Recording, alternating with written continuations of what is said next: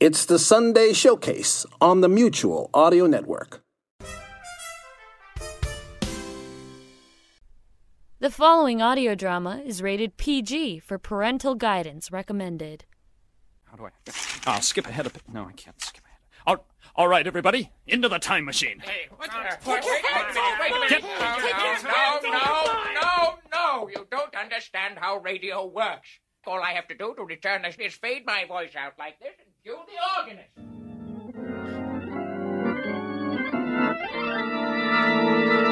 And you see, here we are. Wait a minute. 63 Audio presents the Old Time Radio Essentials Podcast. Greetings, all who gather here, and welcome back to season three of Old Time Radio Essentials. If this is your first time joining us, and even if it ain't, I must inform you that this is episode 30, also known as our third episode of 2022, aka the fifth ep of season three. My name is Pete. And this is Paul. And I'm Dave. So, hey, now this is a quick welcome back to you guys, isn't it? We're making up for missing our February episode by making two of them in March. Oh, joy! Rapture! Dude, you get excited about the weirdest things. I, I hope this won't take too long. There's a Gilligan's Island marathon on tonight, and Daddy needs his Mary Ann. Good, good. well, can I help it if I enjoy the company of you two fine fellers? Well, since we did an extensive recap last time, what say we forego the bits about what we've all been up to? That's fine by me. Sure, what the heck? I only want to know one thing. Yes. Uh, who the hell's the guy this time sitting next to Dave? Hey, last time he wasn't sitting next to me. Last time he was sitting next to Pete. Right. But this Oh, I'm guy, sorry. this guy, my friend, this is none other than our essential listener, Marshall Latham. Now, Marshall sent us an email recently complaining, I mean, uh, complimenting Oh, us uh, uh, on our show. Uh, he's an audio drama creator himself, a fan of old time radio. Uh, so I asked him to join us and to select our essential episode for this time around. Hey, Marshall, welcome to the show. How you doing? Shalom, how you doing? Oi, oi, oi. hey guys, it's good to be on the show. I uh, Well, it's Start early listening. still. You'll you might change your mind by the end, but we'll see what happens. that's true. He don't know us very well, do he? So, do you know Marshall from elsewhere, Dave? Oh yeah, Marshall, Marshall and I go way back. Uh, Marshall runs the Journey Into podcast, uh, uh, and and honestly, Marshall, as I recall, did we ever meet at Balticon, or was this exclusively through the Journey Into podcast that you and I connected? Uh, I was through different that my podcast and several other different podcasts. We Yeah. crossed paths. Because back in the day, back in back in the old west of, of podcasting, back in the back in the early two Na na na na na. we uh, everybody was crossing the streams, man. We would hop onto each other's podcasts and promote each other, and it was it was just a rollicking good time. Uh, and I that was when I started getting into voice work uh, and narration and and uh, reading scripts. And Marshall's uh, journey into podcast is audio fiction, and he had me reading uh, some uh, Edgar Allan Poe. Uh, every year on Poe's what is it birthday, I think. Uh, uh, Marshall dedicates the month to to Poe stories. So every year for the last God four or five years, I've read a Poe story for for Journey Into. Outstanding. He's the poster boy for Poe stories. the Did poster boy. could- I'm sorry, I couldn't help myself. Wah wah. Well, and Marshall, Journey Into is not your only podcast endeavor, is it? Uh, yeah, it's it, well, there's several things included in that. True. Um, there's the there's the straight up journey into where I present full cast audio or uh, audio drama, and then I mix in some OTR in there every once in a while. Then me and some friends get together and talk about Star Wars and stuff like that. So Yes. there's many many layers to the journey into podcast. So We'll have to check that out. yeah, Absolutely. What's Well, we're glad to have you here today, Marshall. Since you've been a regular listener for a while. Pop quiz. Tell us the purpose of our show. oh sure. the purpose of the old time radio essentials is to present specific episodes of our favorite old time radio series. Uh, episodes that stand out as particularly representative of those series or as one of those quotable episodes that fans of old time radio like to discuss, either in person or on social media. Of us three will take turns selecting a show for discussion, and occasionally we'll bring in a special guest to provide some programming. Uh, in our most recent installment, for example, Pete asked his old friend from school days, Rick, uh, and he selected an episode from of the Red Skelton program, which was a lot of fun. Now, today, Marshall's our guest programmer. What's your selection for us then, good sir? well, today I've got some uh, juvenile programming for you. That's appropriate for this group. hey now, hey now. So today I'm bringing you an episode of Mark Trail. Uh, there was two iterations of the Mark Trail radio show, and it was based on the comic strip that was created by Ed Dodd. The, the first time it ran, it was for the Mutual Broadcasting System, and it ran uh, between 1950 and 1951. And then at that time, it was 30 minutes long. And then later on, a year later, from 1951 to 1952, it ran on ABC radio.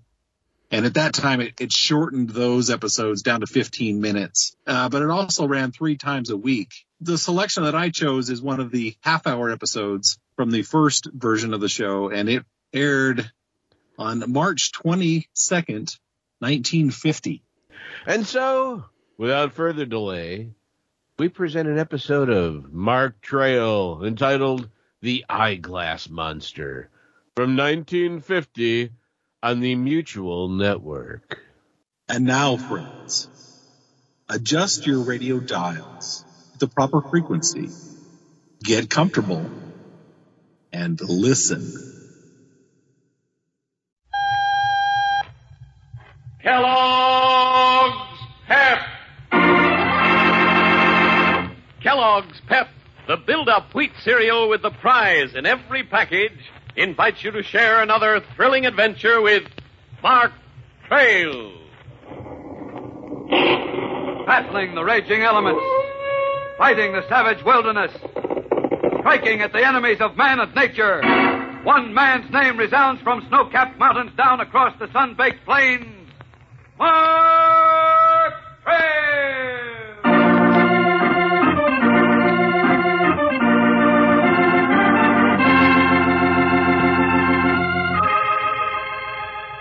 It is evening, and the single lamp in George Masters' library dimly lights up the room.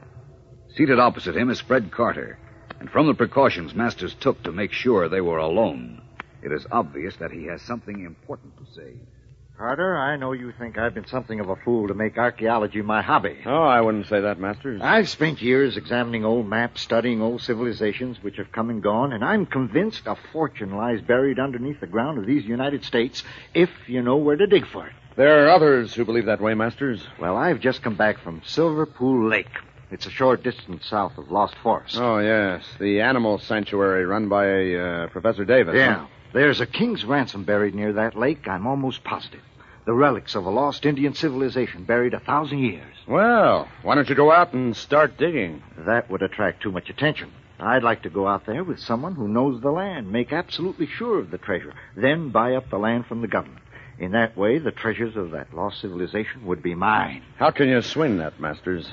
I figured it out, and in time I'll need your help. Uh huh. Shoot. Well, let us say I'm a businessman who's been working too hard. The doctor orders a rest, a hunting and fishing trip. I agree. And I choose Silver Pool Lake for my trip. So far, so good. I ask someone to go along with me. I pay him well. Someone like uh, Mark Trail. Trail. Oh, I heard his name someplace. He's a naturalist, roams around the country claiming to be a protector of wildlife. And what's more important, happens to be at Lost Forest right now. Well, that's convenient for him. But, uh, maybe he won't do it. He'll do it for old Professor Davis. They need money in Lost Forest. It costs a lot to keep a sanctuary going. And uh, I'm willing to pay. Yes, it begins to stack up, Masters. But just suppose Trail runs across this treasure, or whatever it is, and he doesn't play ball. I thought of that too, Carter. I'm not worried about Trail. You know why? Why? Because accidents can always happen.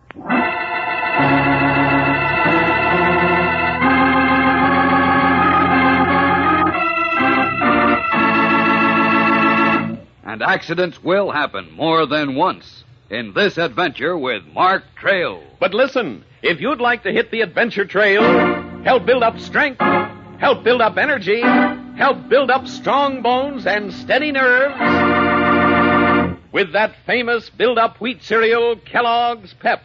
Whole wheat in its most delicious form, toasted flakes. That's Kellogg's Pep. Not just one bowlful, of course. Kellogg's Pep won't work wonders overnight. But Kellogg's Pep with milk and sugar day after day will help you store up a powerhouse of the food elements you need to build up strength, energy, strong bones, and steady nerves. For, mmm, marvelous multi flavored Pep has more vitamins than any other ready to eat wheat cereal. What's more, just one serving of Kellogg's Pep gives you a day's need of vitamin D, the sunshine vitamin. And mark this PEP also stands for prize in every package.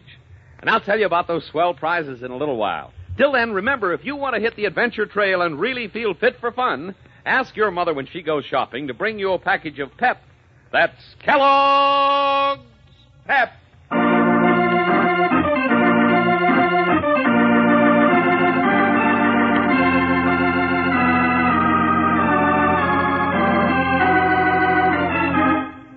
One week later, George Masters, posing as a tired businessman, has made his deal. Mark Trail has agreed to serve as guide on a hunting and fishing trip, and camp has been pitched on the shore of Silver Pool Lake. Then one morning, a small rowboat pushes out from the shore. Sitting in the stern of the boat, baiting a fish hook, is Mark Trail. At the oars is George Masters. We started later than I expected, Trail. Thought we'd start fishing at dawn. Well, Cherry Davis and Scotty promised to come down from Lost Forest to spend the day with us. Thought we'd wait for them. Guess they're not coming after all. Hmm, guess not. Well, aren't we out far enough? Come on, a little more, Masters. The rowing's good exercise for you. I think I've had enough. I'd rather fish than row. Okay, then here. I baited your hook for you. Oh, thanks. Now let's see how much I've learned. Hey, you've learned a lot, I'd say. You cast that line like a professional. Yeah, but these fish don't bite for me like a professional. Oh, oh, who said they don't? You got to strike. Uh, what do I do now? Reel the fish in. That's it. That's the way. Here he comes. I have the net handy. Oh, boy. Isn't he a beauty? Is... Oh, good heavens. Something peculiar about this little devil. Oh, yes, there is. This fish has no eyes. Well, not just blind, no eyes at all. I wonder why. Well, there's only one answer to that, of course.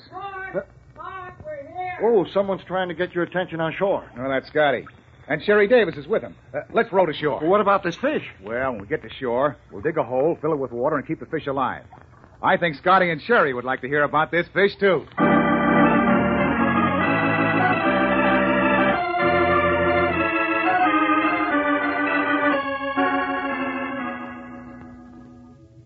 Darndest thing I ever saw. It's amazing how it never bumps into the side of the pool. Yeah, that's what I've been thinking, Cherry. And it's got no eye. Is it a freak? Wrong, Scotty. Nothing freakish about it. What? Not a freak? Now, don't tell me you've seen one of these before, Trail. Uh, many of them. Though not exactly this species. Eyeless fish? Yes. In streams and great underground caverns like uh, Mammoth Cave. Gee, of course. That's dumb of me. I should have remembered that. I may still be thick headed, but I've never heard of a fish like this before. It's simple, Mr. Masters. In the underground streams of, say, uh, Mammoth Cavern, fish have been living for thousands of years. Well, those streams are completely black, no light whatsoever. So the fish there had no use for eyes. You mean they never had eyes? Oh, no, no, no. Thousands of years ago, their original ancestors did, when those underground streams were open. But then, when they were covered, blacked out. And nature, over the course of time, allowed the eyes to vanish. Really? Well, they were useless.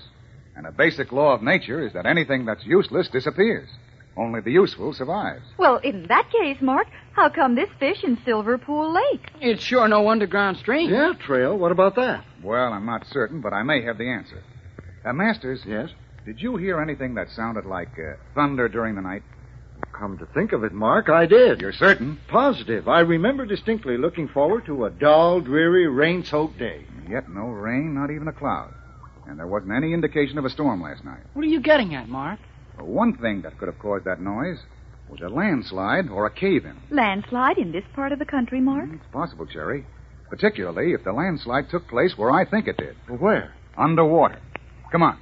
Scotty, you take Cherry in one rowboat. Masters and I will go in another. We're going to explore Silver Pool Lake right now.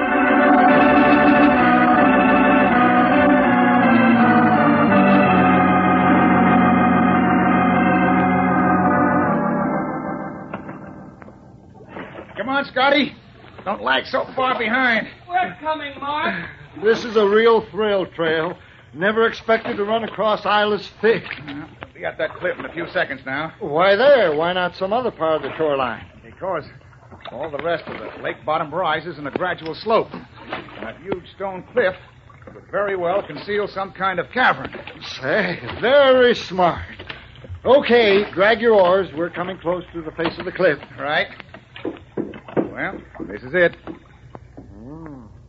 Water's inky black. And just the shadow of the cliff. Well, guess I better take off my sweatshirt. You gonna dive in, Mark? That's what I put swimming trunks on for, Cherry. Okay, Scotty. Just drag your oars and pull up alongside us. All right, Mark. Well, here goes. Throw me your rope, Mr. Masters. I'll lash the boats together. Sure. And to think that all of this started with a freak fish. Yes, it started that way, but I wonder how it'll end.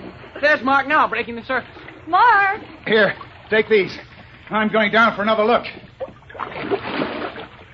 Cherry, look what Mark handed me. Medals of some kind. Let me see those, boy. What are they?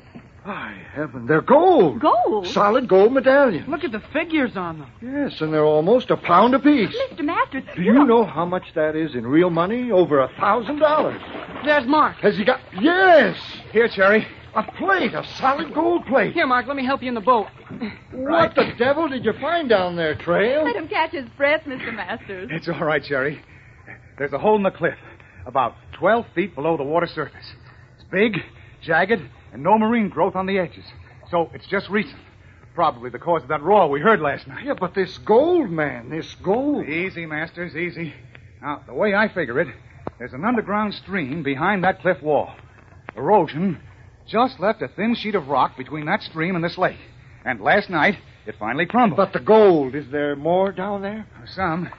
It uh, came from within that cave. Probably the remnants of an ancient civilization. We've got to get in there. Well, Mr. Masters, to explore that cavern, we'll need diving helmets and watertight flashlights. And then again, we might even find a place to blast it open from the land side. I'll get you all of that stuff. I'll call my assistant Carter and have him bring you everything you need. Swell, Mr. Masters. Do that. And who knows? We may unearth the greatest archaeological discovery of the North American continent.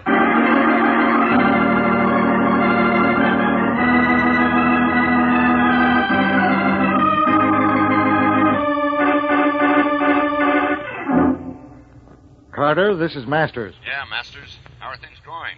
Perfect. I've played this right, Carter, and Trail has fallen for it hook, line, and sinker. And it looks to me as if we're going to find that treasure I told you about. Ah, what now? A lot of things. I want you to buy some stuff for me, Carter. Then get up to Silver Pool Lake on the double. Fine with me. And Carter, Yes? keep the trip a secret. No sense broadcasting what might happen.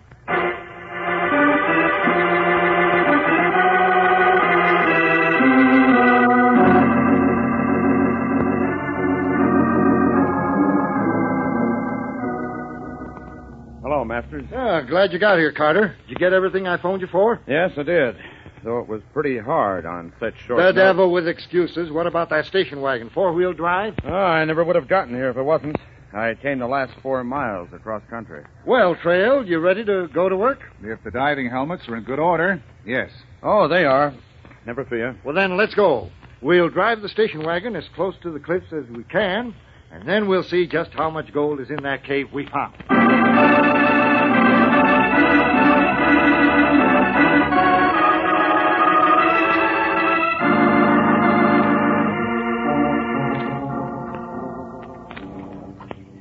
Are you sure this is safe? Now, don't you worry, Cherry. Uh, Trail, Carter and I can let you and the boy down the side of this cliff by the ropes attached to the helmets. Okay. We tied a basket to this other rope. You can send back anything interesting you find in the cave. Right.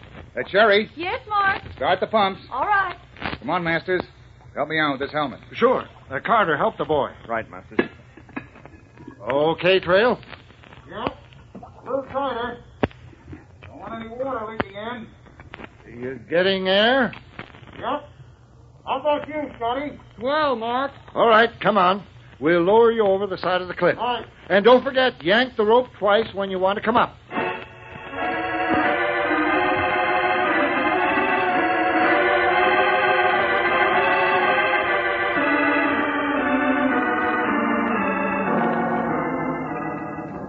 Scotty, you all right? Yes, Mark.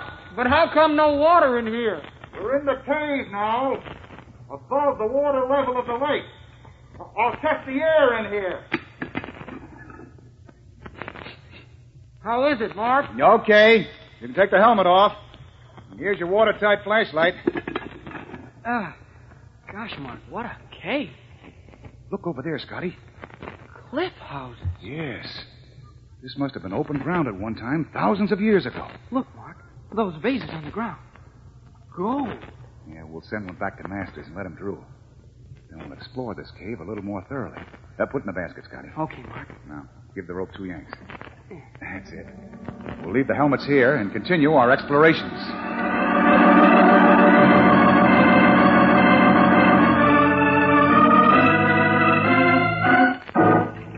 Master, look at this vase. It's gold. Right, Carter. You see why I told you to spare no expense in getting that diving equipment? Anything wrong, Mr. Masters? Uh, no, just keep pumping air. Trail just sent back another sample from the cave. This is worth a fortune. I know, and that fool Trail wants to turn it over to some museum for ancient civilization. Yeah, but what are you... He won't, Carter. Watch. You're pulling a rope attached to Trail's helmet. And there's no resistance. They've taken them off. Yeah, but if they... Pull the rope attached to the boy's helmet, Carter. Are you... You going as far as murder? Carter, remember I told you accidents can happen? We can't help it if the helmet slipped into the water. Too bad the kid and Mark Trail will be buried alive in a cave from which there's no escape because of an accident.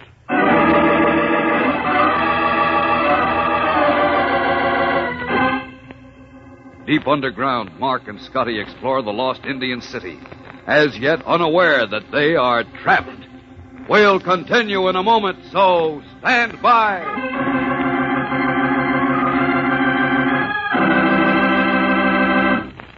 Buried alive in an underwater cave, Mark and Scotty have some tough swimming ahead. And suppose you had a tough swim ahead, crouched on the edge of an indoor swimming pool, waiting for the starting gun. Ready? Set. And you're off to a good start.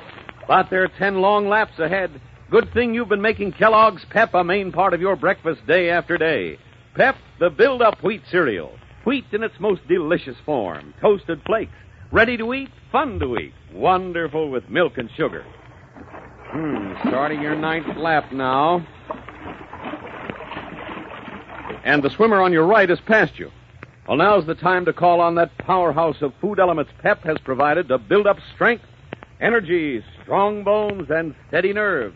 Help you feel fit for fun, fit for a race like this. With a final burst of speed, you streak ahead, flap the side of the pool, and win the race. Yes, it certainly pays to feel fit for fun, pays to enjoy a daily dish of pep. And remember, PEP also stands for prize in every package. A terrific prize I'll tell you all about soon. Meantime, mark this. You have your fun and eat it too with Kellogg Pep.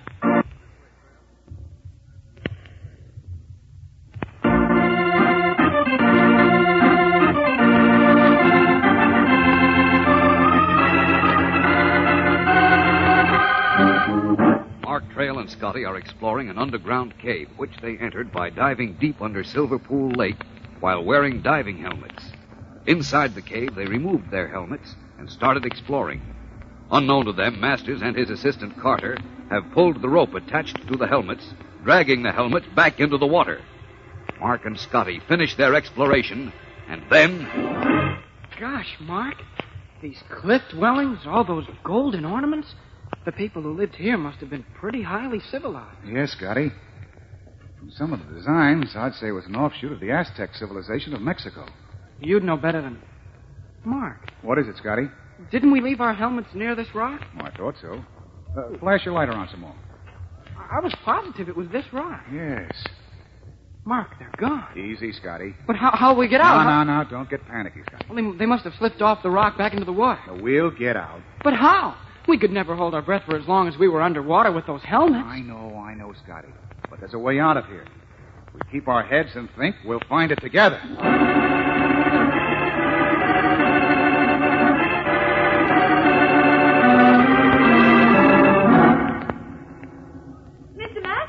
Yes? haven't they signaled that they want to come back yet? Uh, no, Miss Davis. Just keep pumping air. Masters, what are you going to do about her? We can't stand here holding these ropes all day. She'll get suspicious. I know. I'll take care of her. How? With Trail and the boy in that cave, she's the only one besides us who knows about this fortune in gold. You mean you're going to... Stay here. Hold the ropes. I'll take care of her with my hands. Got it! Masters! Hey, Masters. Huh? What? It's Trail and the boy in the water. Got it! I found the rope! Pull! Scotty's almost gone! Carter, you idiot. Pull! We can't let him think this was anything but an accident.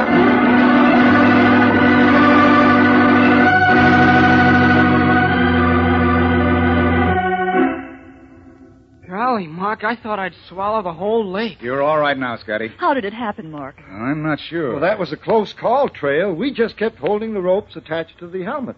With no polar signal, we had no idea they were in the water. Of course not, Mr. Masters. They probably slipped off the rock we laid them on when we took them off. Yes, that must have been it. But, Mark, how did you get out? Mark figured that out keen, the shortest way. Uh, the shortest way, Trail? Well, when we dove in the lake, we found the opening of the cave about a dozen feet down. Uh-huh. We climbed through. When we swam up, we were in the cave itself. Yeah. The cave was filled with water for a ways, but the earth was sloping up, so we soon were on dry land. Uh, but what's this uh, shortest way, Trail? Well, we swam inside the cave until we reached the wall, beyond which would be the lake. And somewhere down that wall was the opening we came in by. Well, that was the shortest way out. So, Mark asked me to grab his feet, and he dived straight down. He found the opening and popped up on the outside. The only thing was, I couldn't hold my breath for the whole length of time. Well, it's a good thing you held it until you got through that opening in the cliff, or you might have come up inside the cave again. Mark, you're not going in that cave again. Of course not. One experience like that is enough. Too much, if you ask me. Right, boy. I'll see if Carter's got that hot drink ready for you two yet.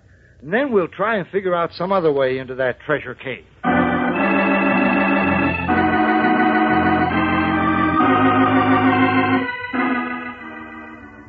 Oh, that's good. Hot coffee. Makes a new man of me. I can say the same for this hot chocolate. There's plenty more of both. Sure, we've got to make certain the two of you are feeling good. Will uh, you have another try at that cave, Mr. Trail? He will not. Now, just a minute, Cherry. Mark, you said you wouldn't. Not through the water. You found an entrance. I found a place where I think we can blast an entrance. Well, you mean where the treasure room was, Mark? Treasure room? Yes. There's a whole city of cliff dwellings in that cave. Gold in the dwelling. The only thing that isn't gold in that cave is the earth. That's right, Masters. And the workmanship indicates a high degree of craftsmanship. Well, this will be quite a discovery. I'll tell you what. If you really think you can blast through to the cave, Carter and I will take the station wagon and get some dynamite and fuse it. Good idea, Mr. Masters. Uh, but uh, I've never handled dynamite. Shall I hire an expert to set the charge off? Golly, Mr. Masters, Mark's an expert. Oh? He's blown apart more log jams in lumber country than you can shake a stick at. Well, in that case. I'll take charge of the blasting, Masters. You get the dynamite. Okay, we'll be back inside of three hours.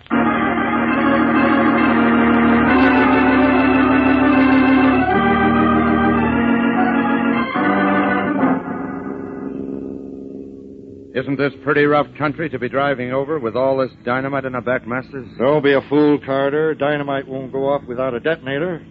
I, uh, thought you didn't know anything about it. That bit of false information was for Trail's ears, not yours. Are you going to... Try and get rid of Mr. Trail and his party? Of course. But how? You won't take Trail unawares? I don't intend to. I'll let the dynamite do that. Ah. That's why I said I knew nothing about it. And, uh, how will you do it? You see this roll of fuse wire I've been tampering with while you've been driving? Yeah? Well, it's what they call one minute fuse.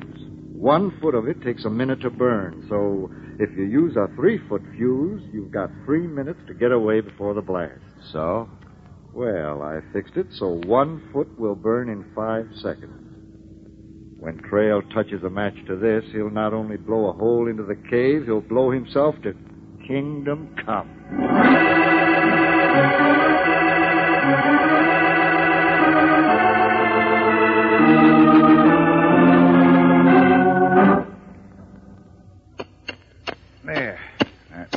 Solidly. Now, give me that fuse cord. Yeah, here. Three foot cord. Well, three minutes should give us time to get clear of this spot. Now, us? I mean me. You go down with the others. A pleasure. Uh, but first, give me a hand with this rock. We- We'll roll it over the dynamite hole and just allow the fuse to stick out. Well, why do you want to do that? I want most of the force of the dynamite to blow downward rather than up. That's it, thanks. Now, join the others. Signal me when you're ready. Right. Is he going to dynamite now, Mr. Masters? Whenever we're ready, I think we'd all better step back farther. Did he say how long a fuse he's putting in, Mr. Masters? Three minutes, I believe. Three minutes. Uh, that's right, Carter. I imagine it's safe. Sure it is. Mark knows what he's doing. You all ready down there? Uh, yes, Trail. Go ahead, Mark. He's lighting a match. Yeah. There goes the fuse. Scotty, look! That fuse is burning like celluloid. Mark! Mark! That's no three minute fuse. He's seen it! He's running back to the fuse. He's going to try and put it out. Mark! Mark,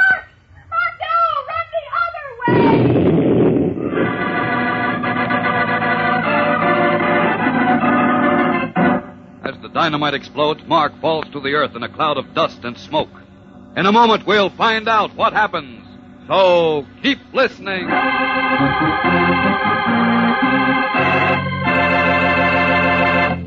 Now, listen closely if you'd like to know what sort of a prize you'll find in every box of Kellogg's Pep. It's a handsome, brightly colored statuette. Yes, sir. A little plastic figure of, oh, maybe a cowboy, maybe an Indian, or a football, baseball, or basketball player. Could be an animal, too. There are 18 different statuettes, one to a box. Trade them with your friends. Collect them till you get all 18. Each little figure stands on its own pedestal so you can move them around in games and toy villages. Let them be passengers on toy trains and trucks. And mark this you send in no box top, pay no extra money, and you don't wait even a single day. Just open your box of Kellogg's Pep, and right inside you'll find a cellophane envelope with your statuette and a whole box full of crisp toasted flakes. Mm, marvelous multi flavored Pep. So tell Mother to pick the package with PEP on the front. PEP for prize in every package. PEP for Pep, the build up wheat cereal. That's Kellogg's Pep.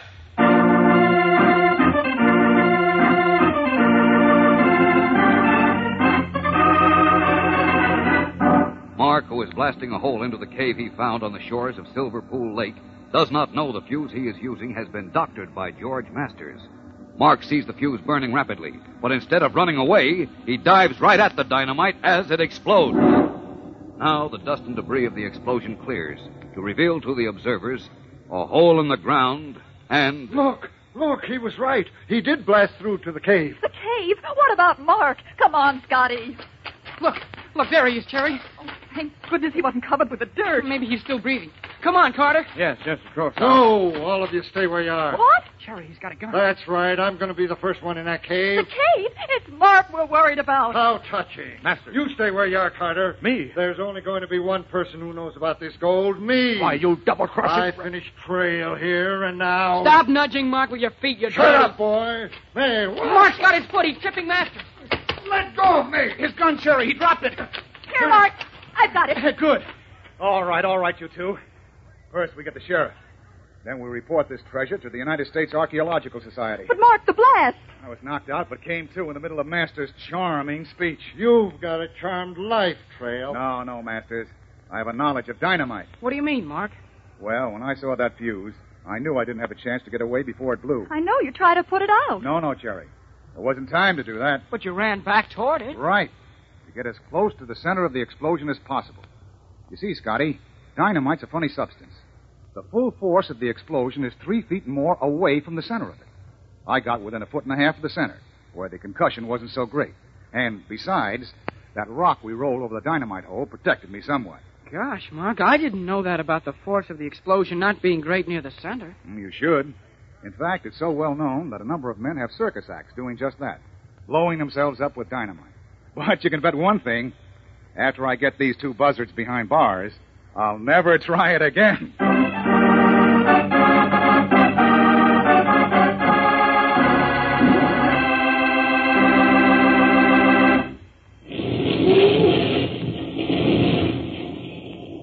Hear that? That's a dam bursting. Hurling millions of gallons of water over the countryside. On Friday, Mark Trail is caught in that torrent which threatens to drown everything in its path, including Mark. Tune in, same time, same station on Friday, and find out what happens to Mark Trail. Battling the raging elements, fighting the savage wilderness, striking at the enemies of man and nature. One man's name resounds from snow-capped mountains down across the sun-baked plains. Mark Trail!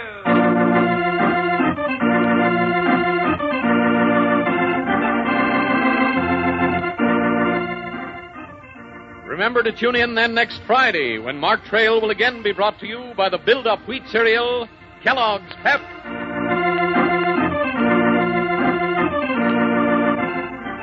This program is entirely fictitious.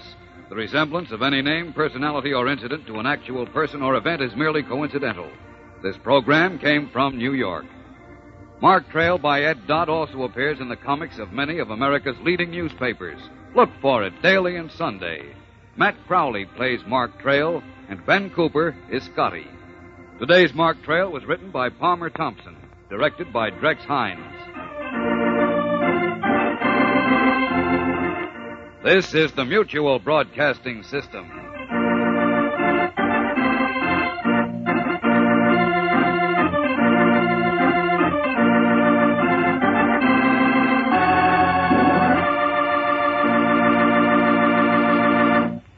Back with Old Time Radio Essentials. This is Pete with Dave and Paul, plus essential listener Marshall. That was an episode of Mark Trail, originally broadcast on Mutual on March 22nd, 1950. Marshall, you brought this one to us. Can you tell us why you selected it?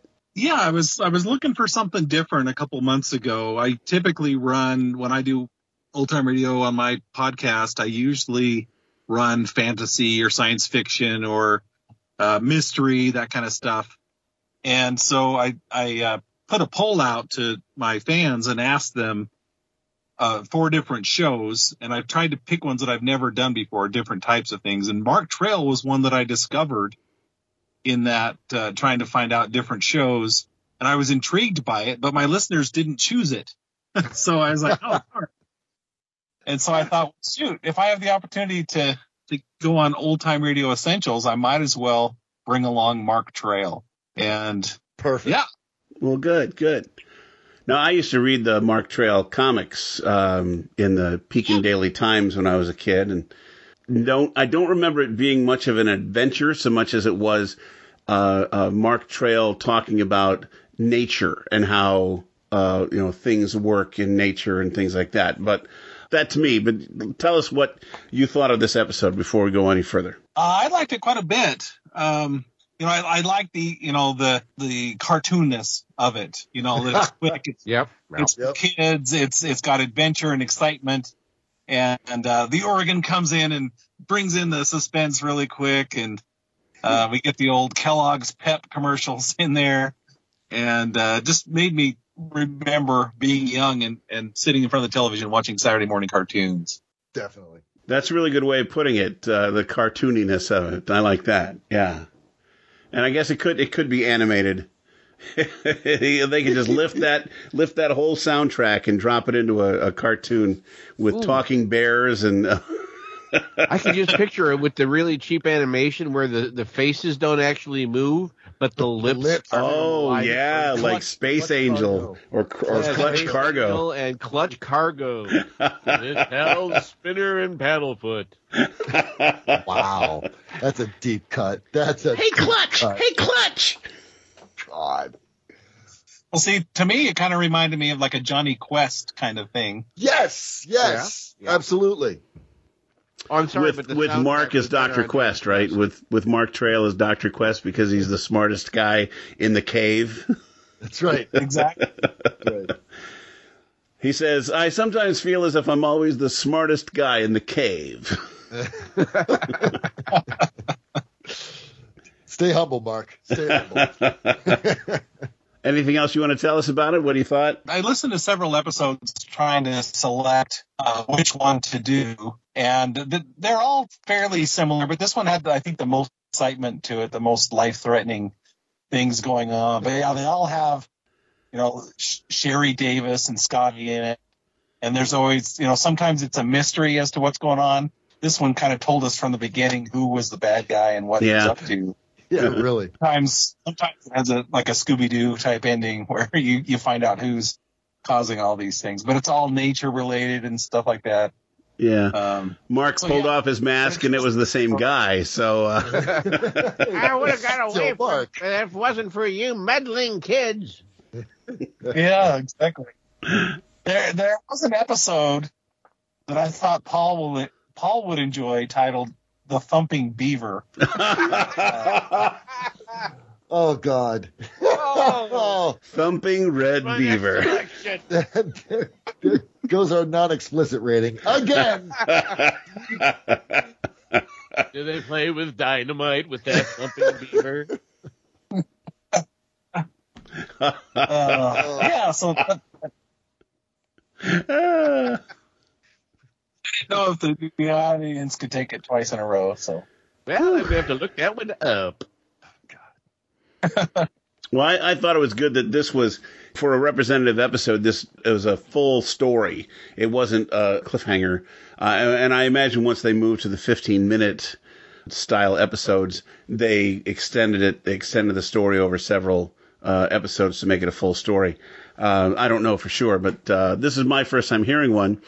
And I thought the acting was really good. You know, there were no uh, clinkers. Sometimes in the uh, juvenile or kid related stories, the dialogue is uh, really, really corny. And I think this was one that, you know, adults could enjoy as well as kids.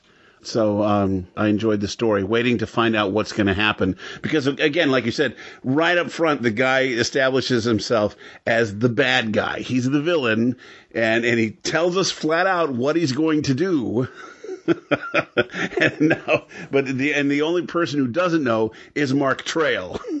What's going to like happen next? It's like an episode of Maverick in that regard, where you know, here's here's the problem. Let's see how our hero gets to it Yeah. and then gets out of it. Yeah, yeah. What about you, Paul? Well, I thought it was a fun episode. You know, it, it, I'm sorry, but it, it wasn't. Um, it wasn't Shakespeare in the park, but it was enjoyable. you know, and I tell you one thing, I'm gonna look wait, wait, it whoa, up. whoa, Now whoa, whoa, whoa, whoa! If it was Shakespeare, Paul, you wouldn't have enjoyed it, as I recall. So you know, That's true. That's so true. Shakespeare mowed that thing. That was great. Oh, uh, I'm gonna look it up because I'm intrigued enough now after listening to the, the, the show a couple of times that it's like, okay, is it really true about the whole dynamite thing about you know the blast radius about just getting as close to it as possible? You're inside that three because then you think about it, you know, there were the guys in the carnival who would put dynamite like in a barrel and climb in with the damn thing and blow up, and they were fine. You know, a little shaken, but they were okay. I'm thinking is that possible or is that because i'm thinking man could you imagine how quickly you would be sued for saying something like that nowadays well if you're going to light off some dynamite make sure you're right on top of Well, I noticed that this was from the days before. Don't try this at home. yeah right? These, these are trained professionals, right? They didn't. They didn't give the warning. Don't try this at home, kids. They called it thinning the herd Darwinism at work. exactly Dad, can you bring home some dynamite? I want to try something. All right, son, but you be careful. i've got some at the shop i'll bring it home for you Thanks, Dad. No, but it was a it was a good episode. I mean, it, like you said, you weren't scratching your head about it or anything like that. But the the acting was on, the sound effects were on, except for like maybe at the very beginning in the intro with that wolf howl. it just seemed a little. Was that what I think that was supposed to be? I guess. But I mean, I really, I, I actually enjoyed it. I might go listen to some more of these.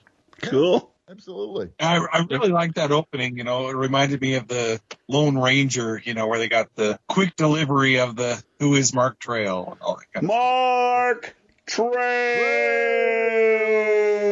Yeah. Okay, did anybody else feel like that music reminded him of something else? It's, you mean the interlude music? No, the kind of like the intro music. It was like I'd have to listen to it again. 'cause It, it sat was there going, standard, exciting uh, I- I organ know music, standard, really. but it just sounded like something else that I would recognize. Like, ah, it sounded familiar, but couldn't put a couldn't put a finger on it. Maybe the shadow. Could be. Mm, no.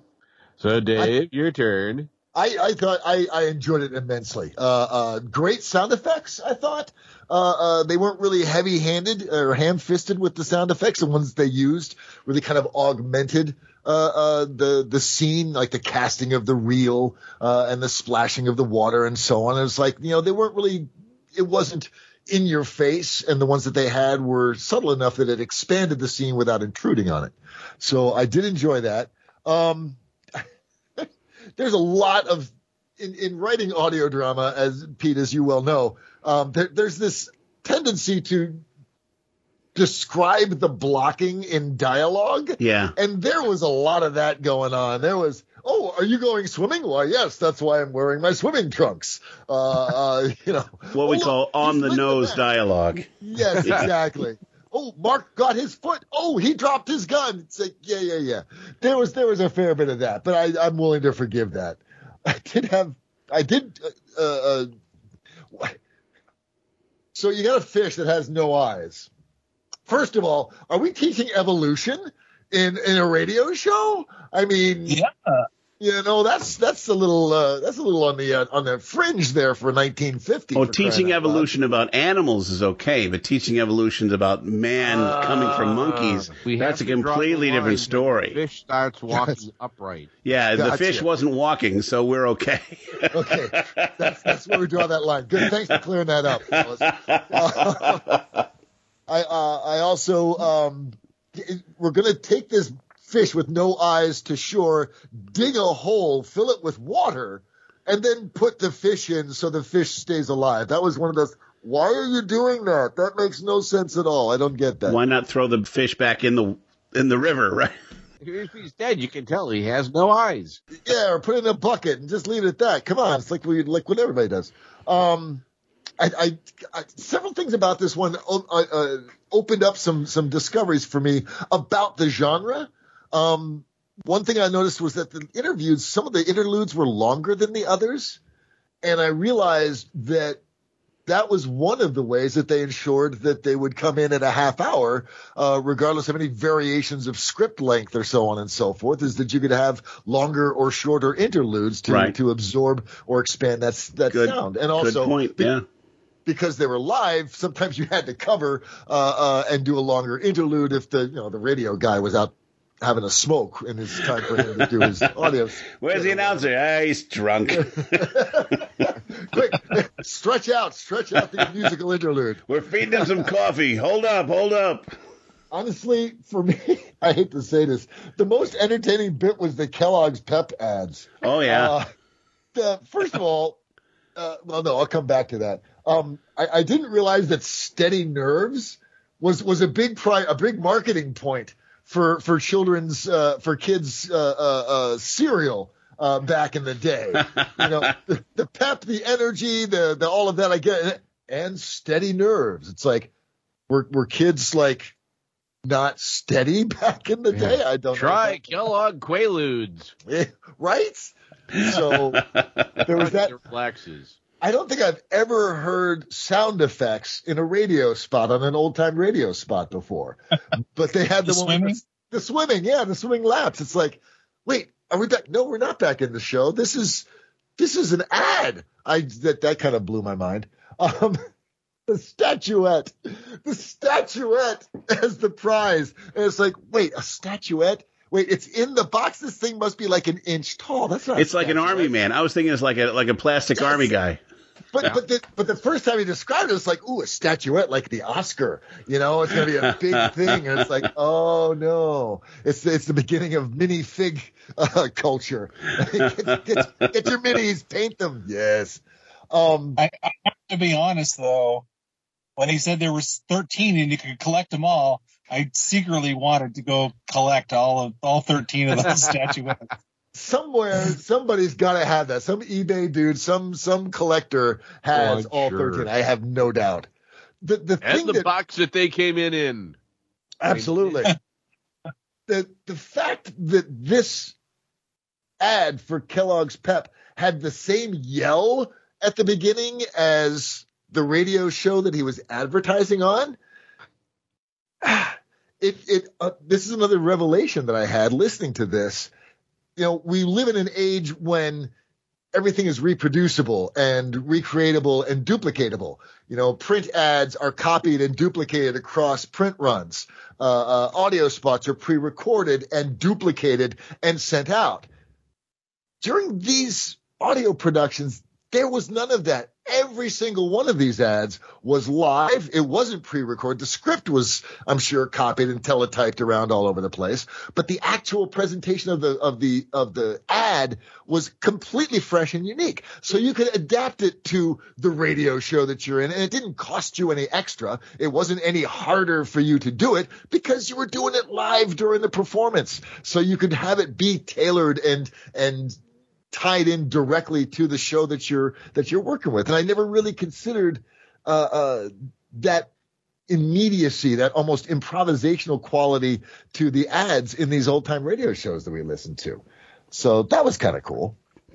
Well, I did some uh, uh, looking around at at. Uh, um, I always try to find unique art for our show to put up when we when we post the uh, the episodes, and I, I went down a rabbit hole and found a bunch of uh, uh, Kellogg's Pep ads, print ads, and found that uh, um, they promoted, even though it might have had a, a, bunch of kids in the ad or kids doing things, or well, it used Pep used to be a, a, a sponsor of the Superman radio show as well.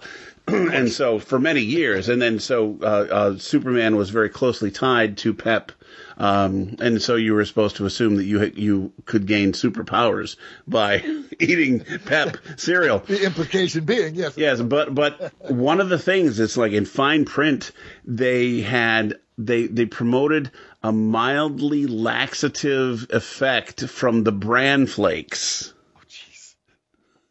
So very important. Very important for your youth. Very important. Not only do you Fiber. have steady nerves, you have regularity. Yeah. Excuse me, mother. At seven thirty in the morning, I must go. it's time. It's time for me to do do, mother. Don't, don't forget to have take some pep with you, dear. All right. Okay. So very fun. Yeah. Yeah. Overall, I yeah. Uh, so many wonderful things to uh, uh, to bring up or or let out, as as the case may be. All right, en- enough. Let's. I'm I'm calling it. Uh, let's vote now. Uh, just to be, let's be clear. What are we voting on, dear listener? Okay. How the hell should we know? Oh, as a, no, we know, we know. This is our show, Paul. We got this. uh, uh, and just as a reminder for the audience and Paul, um, okay. what we're voting on is one whether this particular episode is a true representative installment of the overall series, and B, whether or not it's a standalone show that belongs in every Radio Aficionado's collection. Oh God! Every time you make me read that, Pete, every damn time. Uh, and now, Marshall, since you're our guest, and since this was your selection, you go first. What do you think? Was this particular episode representative of the uh, of the whole series, and should it be in the aficionados collection? I think I would vote yes to both of those. Uh, having listened to a couple other episodes of this, I think it's definitely representative of the series with the recurring characters and uh, you know the the naturalist um, preachings. uh, but all done, all done in, in an entertaining way. I thought. Um, Very much. And then, sh- should it belong in a uh, collection? I think so. I think one of the things that would make it a valuable part of a collection is it's unique. You know, not very many people say, "Oh, remember watching or listening to the old Mark Trail radio show?" Yeah. So it stands out a little bit. Fair point. What about you, Pete? Well, uh, I agree with uh, with Marshall on on whether or not it should be in um, a collector's shelf because it's a novelty. you know, it, it only ran for two years. There are some good points to it. It's a it's a fine adventure for kids. Uh, it's got all of the factors, you know, the hero, his little sidekicks, and then the villains and the adventure that goes on.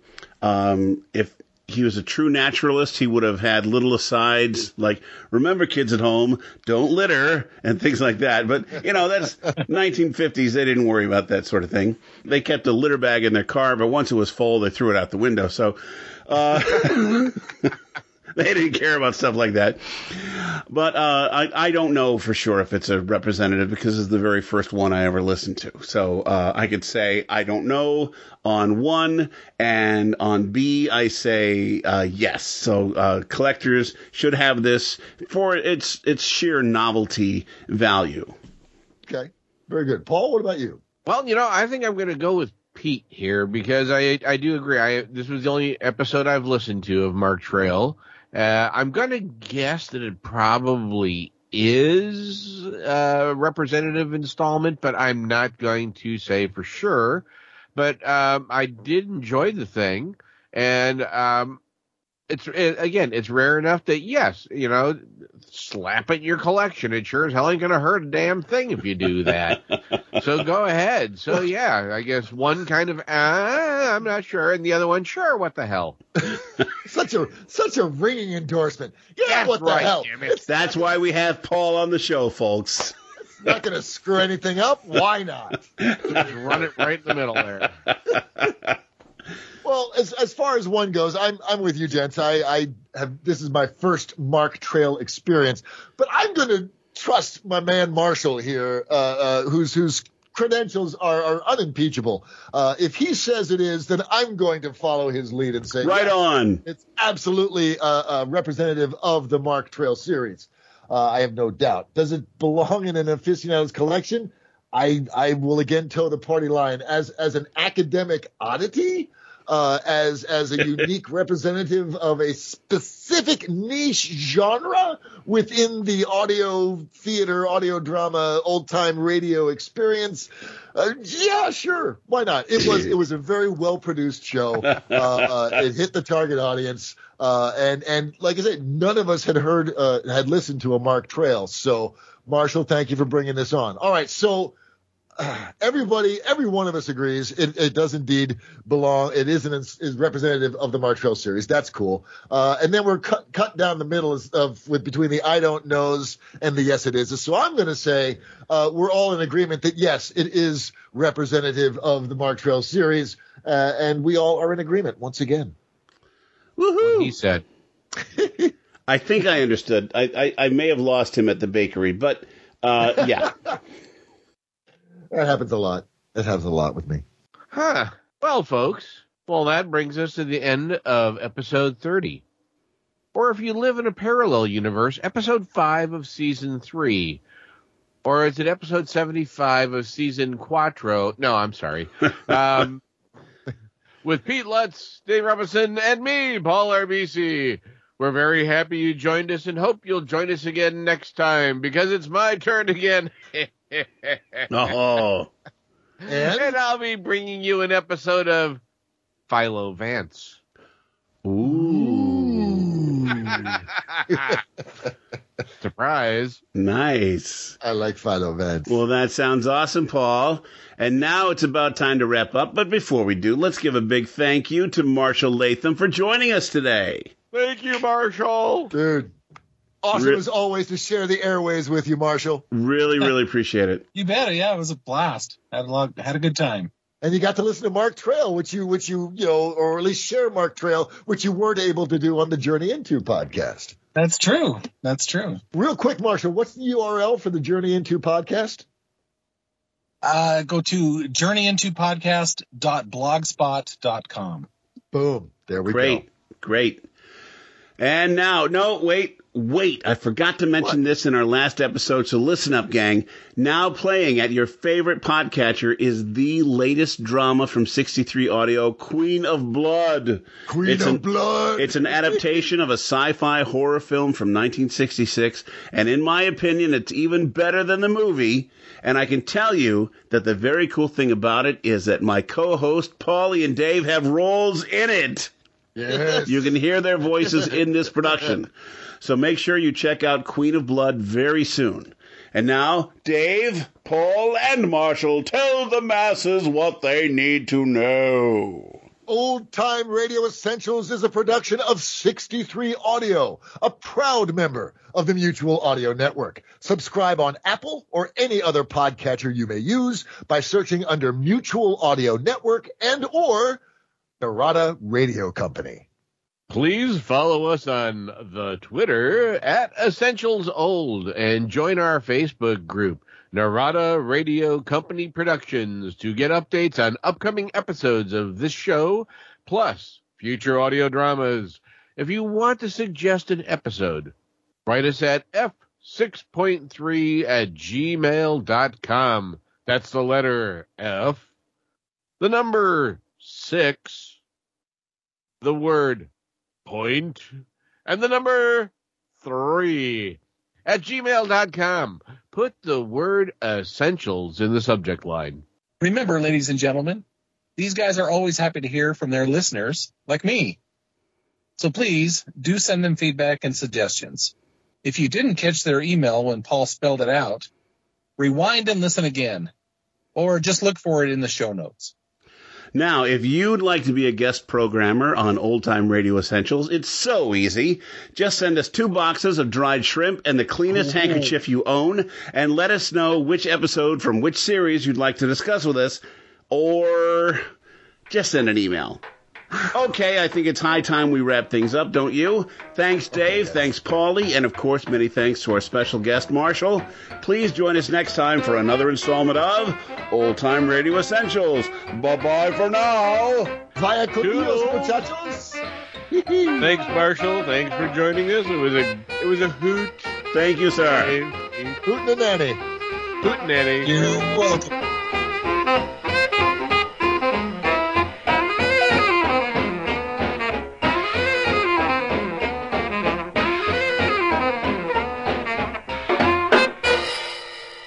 Well, today I've got some uh, juvenile programming for you. That's appropriate for this group. hey now, hey now. Harry And Red it's, uh, Beaver. Get comfortable and listen. I think he did that pretty well, don't you? That's that's the I that's like the work it. of an like audio it. professional right Very there. good. Right there. It was almost buttery man voice. Right. Wait a minute. 63 Audio. This is mutual.